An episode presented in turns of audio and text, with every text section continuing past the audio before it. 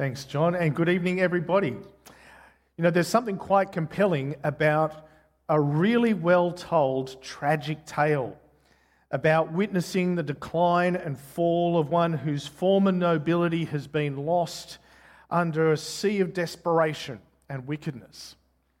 And not many people could write as engaging a tragedy as well as, of course, the, great English playwright William Shakespeare. I mean, he loved to write about the fall of tyrants uh, Julius Caesar, Richard III, and, of course, the famous and, and my favourite, Macbeth.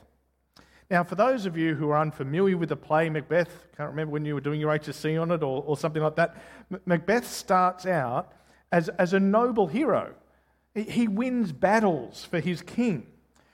But unfortunately, on the way, he encounters some witches that tell him that he is the one who is destined to become king. And so Macbeth, with, his ambition stirred and the encouragement of his wife, he then makes the fateful decision to murder the existing king. And he takes his place as the King of Scotland. And in the process, he actually becomes a paranoid tyrant. And near the end of, of the play, when his enemies uh, are on his doorstep with his life unraveling around, and, around him and people abandoning him, his wife, who by this stage has descended into madness, finally dies. And that leads Macbeth to give this stirring quote about the futility of life.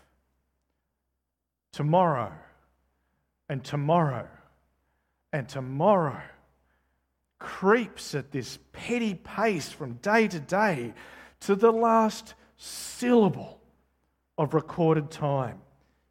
And all our yesterdays have lighted fools the way to dusty death.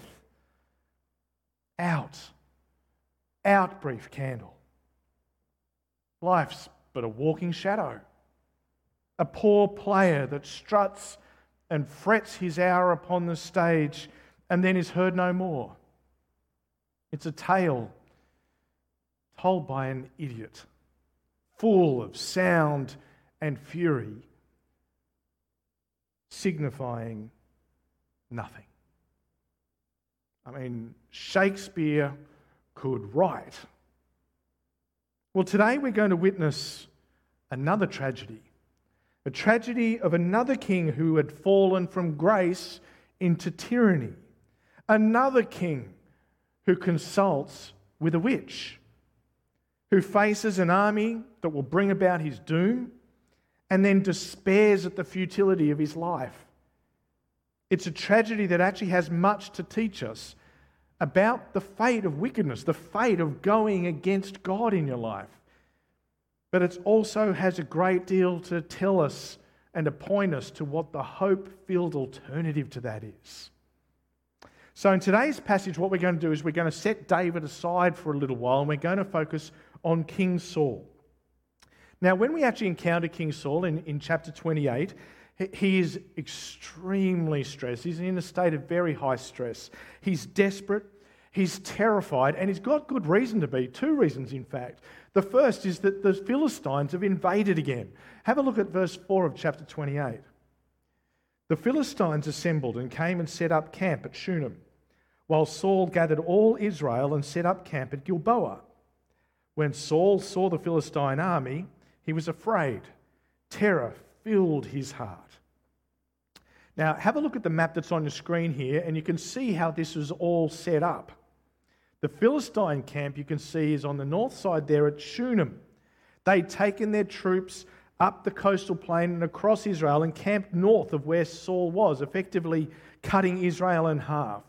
And so Saul is forced to stop at Gilboa on the south side of the wide Jezreel Valley, that is the main valley that connects the Jordan Valley in the east um, with the coast. And when, when Saul sees the Philistine camp gathered on the opposite side of the, of the valley, he's overwhelmed by fear. Chapter 29 actually makes clear that this time it was all the Philistine forces. This wasn't some small raiding party, it was the whole lot. And the, the army across that he could see camped across the valley was huge. But there's a second reason that Saul had started to panic God was silent. Have a look at verse 6. You can see it there. See, when, when Saul tries to inquire of God for wisdom about the, how, how the battle will go or what he should do, God gives no reply. Now, that shouldn't really surprise us after all that Saul's done. Um, Saul's disobeyed God, he's slaughtered the Lord's priests and their families, he's hunted down the Lord's anointed David. So, so you know, when Saul saying, Oh, now I want a favor from you, God, well, let me tell you, God's not picking up the phone. Nothing Saul tries gets so much as even a syllable of response. He's got nowhere to turn to now for guidance. His kingdom faces disaster. He's terrified and he's left to face an enemy that he dreads and he's completely alone. God is silent. And that is an ominous sign. And that's where the information that we're given in verse 3 becomes particularly relevant. You see, in the earlier days uh, of Saul's kingship, he could always turn to Samuel for guidance. But once again, we're reminded for the second time in the last couple of chapters Samuel is dead. And in those better days before, Saul had also been a better king and he'd made some better judgments. And one thing that he'd done right was actually to drive all the mediums and the spiritists out of Israel. You see, three times in the book of Leviticus, God makes it clear that those practices were not to be permitted amongst God's people. But the verse that I want you to look at, the verses I want you to look at, is in Deuteronomy, um, because there's a very significant passage there. It's from chapter 18, and I'll read it to you. It should be on your screens. When you enter the land the Lord your God is giving you, do not learn to imitate the detestable ways of the nations there. Let no one be found among you who sacrifices his son or daughter in the fire, who practices divination or sorcery, interprets omens, engages in witchcraft, or casts spells, or who is a medium or spiritist, or who consults the dead. Anyone who does these things is detestable to the Lord. Because of these same detestable practices, the Lord your God will drive out those nations before you. You must be blameless before the Lord your God. The nations you will dispossess listen to those who practice sorcery or divination. But as for you, the Lord your God has not permitted you to do so. And so Saul was correct when he drove out the mediums and the spiritists. You know, God's people don't go to dead ancestors for advice. And they don't put their hope in or seek guidance from the stars. They are not to try to manipulate God through incantations or magic or rituals. See, God's people were to be different from the nations. That's what the nations did. And so they were to not practice the occult stuff that all of the nations and the people around them tend to do because they've got God as their God. But now, why is that information also relevant? Well, because Saul, the king that Israel asked for, the king, like the nations, is about to make a very fateful decision. You see, desperate times call for desperate measures. And Saul is desperate. And he started to panic. You see, every other avenue he's turned down to try and work out what the future holds for him has met with silence. And he can't turn to Samuel anymore because he's dead. But maybe, and his desperate mind goes to a place that it should never have gone. With all other avenues for guidance closed, look at verse 7. Saul then said to his attendants, Find me a woman who is a medium, so I may go and inquire of her. Wow. I mean, Saul has, has now fallen from a great height. Israel's king had rebelled against God's word, slaughtered his priests, pursued David, the Lord's anointed, with murderous intent, and now to, well, quote Star Wars, his journey to the dark side is now complete.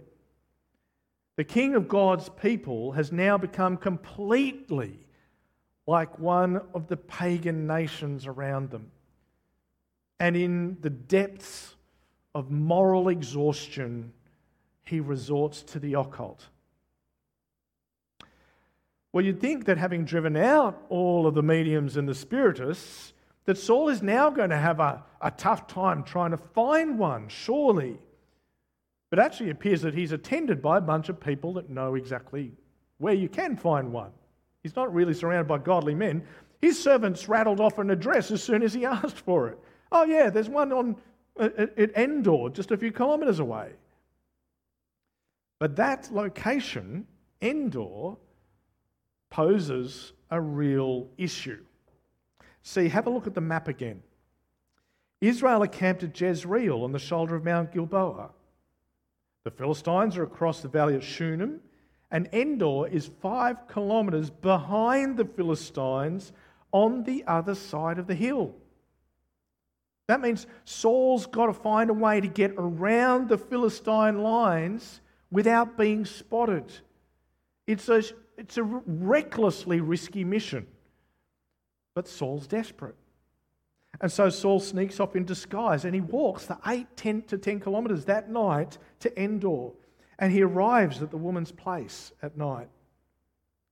And this is what he says Consult a spirit for me, he said, and bring up for me the one I name. But the woman said to him, verse 9, Surely you know what Saul has done. He's cut off the mediums and spiritists from the land. Why have you set a trap for my life to bring about my death? She's kind of saying, Are you not nuts? If Saul found out, he'd kill me. And her reply, the reply is, I'm pretty sure he wouldn't, says Saul, who is in disguise.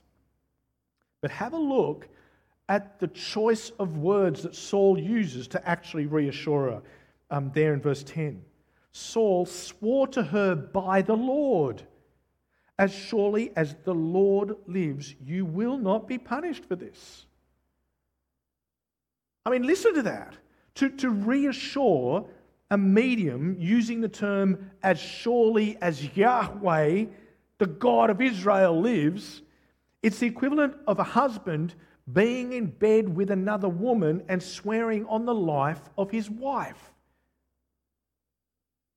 It's as if Saul's got no conception of what he's really saying here. Now, uh, for those of you who don't know, a medium is somebody who claims that they can commune with the dead. They, they, in a sense, that they are a medium, they're in between. They act as a mouthpiece for the departed person. And so she asks Saul, Well, who do you want brought up then? From the grave, that is. And Saul says, Bring up Samuel for me.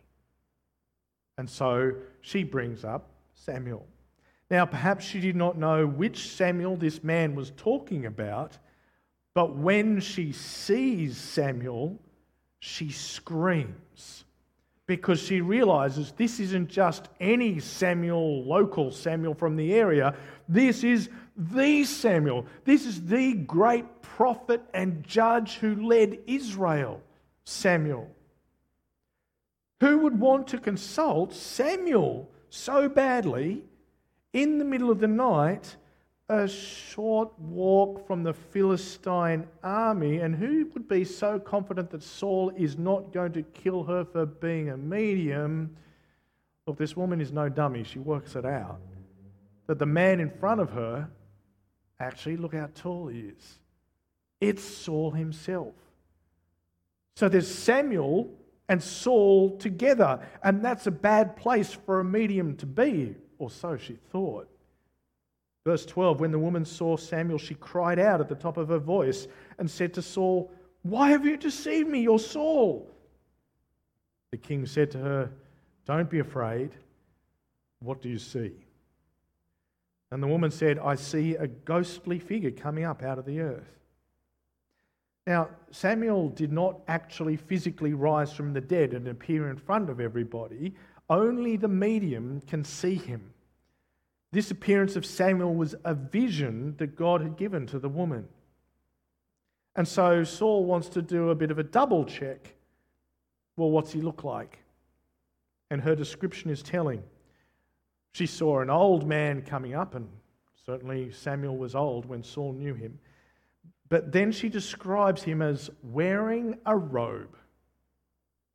And that bit of information was another ominous reminder to Saul about the very last time that Saul had met Samuel. His last interaction with Samuel was back in chapter 15, where Saul takes hold of Samuel's cloak as he's leaving, his robe, and tears it. And then Samuel looks at the torn bit of robe in his hand, and his reply was, the Lord has torn the kingdom of Israel from you today and has given it to one of your neighbors, to one who is better than you. So there once more is Samuel, and there once more is the robe.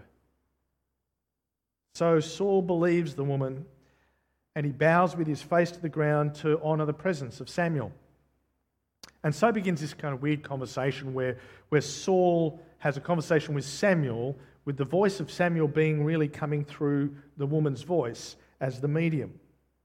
And so Samuel says, Well, why have you disturbed me by bringing me up? Well, the answer is desperate times call for desperate measures. And Saul says, I am in great distress. The Philistines are fighting against me, and God has departed from me. He no longer answers me, either by prophets or by dreams. So I have called on you to tell me what to do. Well, if Saul thought that Samuel was going to give him comfort and guidance, he's mistaken. Now, Samuel's speech has got two major parts to it. Uh, the first part, he tells him basically exactly the same things he told him the last time they met when he was alive with the incident of the torn robe. He just says, Look, I told you this. Um, why do you consult me now that the Lord has departed from you and become your enemy? The Lord's done what he predicted through me. The Lord has torn the kingdom out of your hands and given it to one of your neighbors, to David. Because you did not obey the Lord or carry out his fierce wrath against the Amalekites, the Lord's done this to you today. He's kind of going, Saul, how is it that you're even asking me a question, mate? Here's your answer, Saul. God's doing what he told you he was going to do. You rebelled against the Lord, and so the Lord is now your enemy. And he has chosen David to replace you as king. But there is a second part where Samuel does give some new information. He says, And guess what, Saul? Here's a word from God for you. Your time is up. Verse 19. The Lord will deliver both Israel and you into the hands of the Philistines. And tomorrow you and your sons will be with me. The Lord will also give the army of Israel into the hands of the Philistines. Yeah, now, no, no doubt, Saul gave the medium some pretty good money for this. That's the message you get. Yeah, normally, if you're trying to go visit one of these people, you, you kind of want to hear the good news. Imagine the horoscope in the back of the newspaper read like this Tomorrow you will encounter a series of tall, dark strangers who are going to wipe out your army. A number of difficult choices will be placed before you. However, it won't matter which one you take because you're going to lose either way. You may have some difficulty with an old friend. The living God has decided to act as your enemy. Tomorrow will be a bad day for you to make plans for the future because by the end of the day, you won't have a future, and neither will your sons. And you go, well, This is grief, this is awful. You turn to the next page, see what the next day's horoscope says, and it's blank. Just got some small print that says, Not applicable. Through the medium, you, you've got to hear this. Saul is given by Samuel the bleakest possible news you could be given. The worst of futures. I mean, he was already trembling with fear, and now he's being told this. Tomorrow, you're going to die. And so will your sons. And your army, the army of Israel, is going to be defeated by the Philistines. Your time as king over God's people has come to an end. Friends, this is the bleakest of moments. And it's bleak not least because Saul knows in his heart of hearts that it is all true. And he's known it for years. He's raged against it, he's murdered, he's bullied, he's schemed. But he knows that it is a futile struggle to steal an image from the book of David. He knows that the writing is on the wall. His doom has now been spoken to him, it has come upon him. This is a tragedy, a real life tragedy. And yet it is also justice. Because he was a brutal, murderous tyrant. And the tyrant's rule is at last coming to an end, and that is actually good. You see, in many ways, Saul is an antichrist. What I mean by that is he is one who has raged against God's anointed king. That's what an antichrist is. But all those who stand against the Lord and, the anoint, and his anointed are doomed to fail. And yet, while this is just, it really is tragic. Saul is still the king of Israel. And, and, and his failure is tragic. And his incompetence is tragic. And his descent into outright evil is something to be mourned. His demise shouldn't be something to provoke dancing and street parties. It is, it is a good thing, but it is tragically sad. And it evokes a sense of vindication and yet at the same time pity. Because he has fallen from a tremendous height into this state of abject hopelessness and despair. And, and I think the way that the narrator portrays Saul at the end of chapter 28 actually makes that point. I think you're, you're meant to read this and almost, almost sigh and, and, and mourn. I see, have a look at verse 20. At Samuel's words, Saul, who was head and shoulders, remember how he's described when we first met him? Head and shoulders above every Israelite. Look how he's described now. He falls full length on the ground. The highest brought to the lowest, his head in the dust.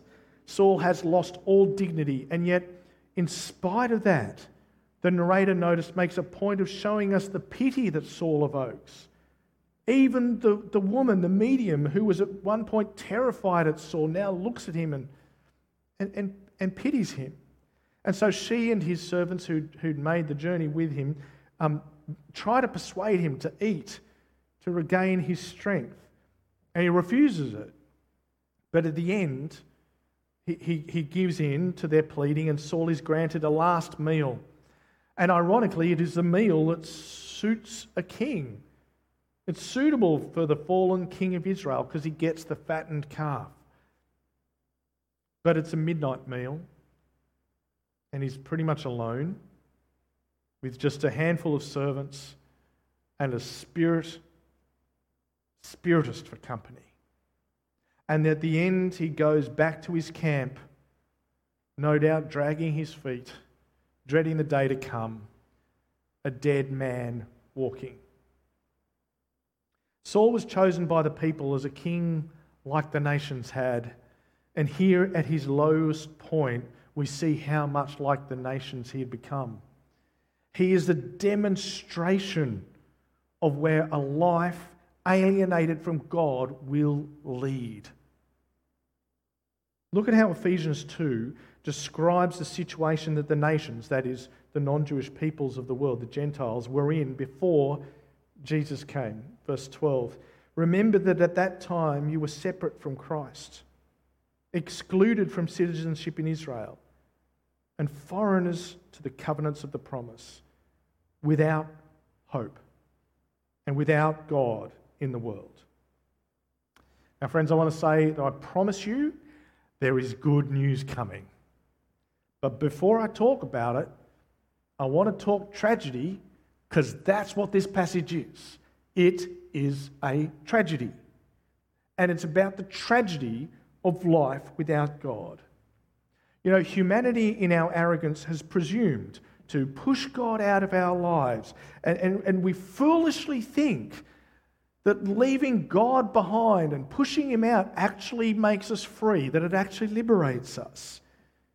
Because we can just go out and do what we want, and, and, and God can just stay out of it. Now, in its extreme form, like the muscular atheism of Richard Dawkins or Sam Harris, this is seen this as, as, a, as empowering. They offer this placebo, a sugar pill to lost humanity, and claim that it's a cure for our, our longing for purpose and meaning, our, our inbuilt longing to know and be known by God. And they say, hey, cast that all off, people. You don't need any God. It's time to just grow up and face our cold materialist world the way it really is.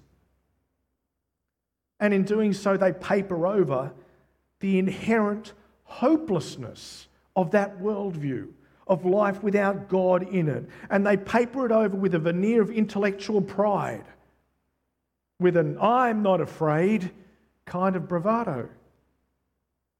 Life without God is freedom. Life without God is, is enlightenment. It's a desperate measure for desperate times. It's blind to reality. And it is a cold and brutal message to those, all of us, who live in a world and face the certainty of death. Where we left Saul, face down on the ground in dread and despair, that's where life without God ultimately leads. Nowhere to run because the clock just ticks tomorrow and tomorrow and tomorrow and tomorrow. No one to turn to in the face of death and eternity.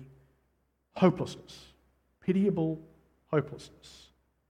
I don't know if you've ever encountered somebody who has a strong will and has made their mind up.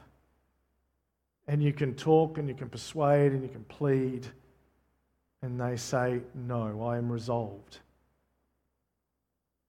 Well, if you live your life rebelling against God, then one day you're going to come up against the steady, firm, and terrifying resolve of God.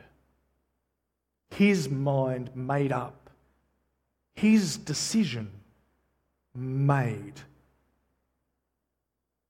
You know, Saul was experiencing that night a foretaste of hell. So get that image of, of of endless torture chambers or something like that out of your heads. Hell is that final, absolute, enduring abandonment by the God that one has chosen to reject.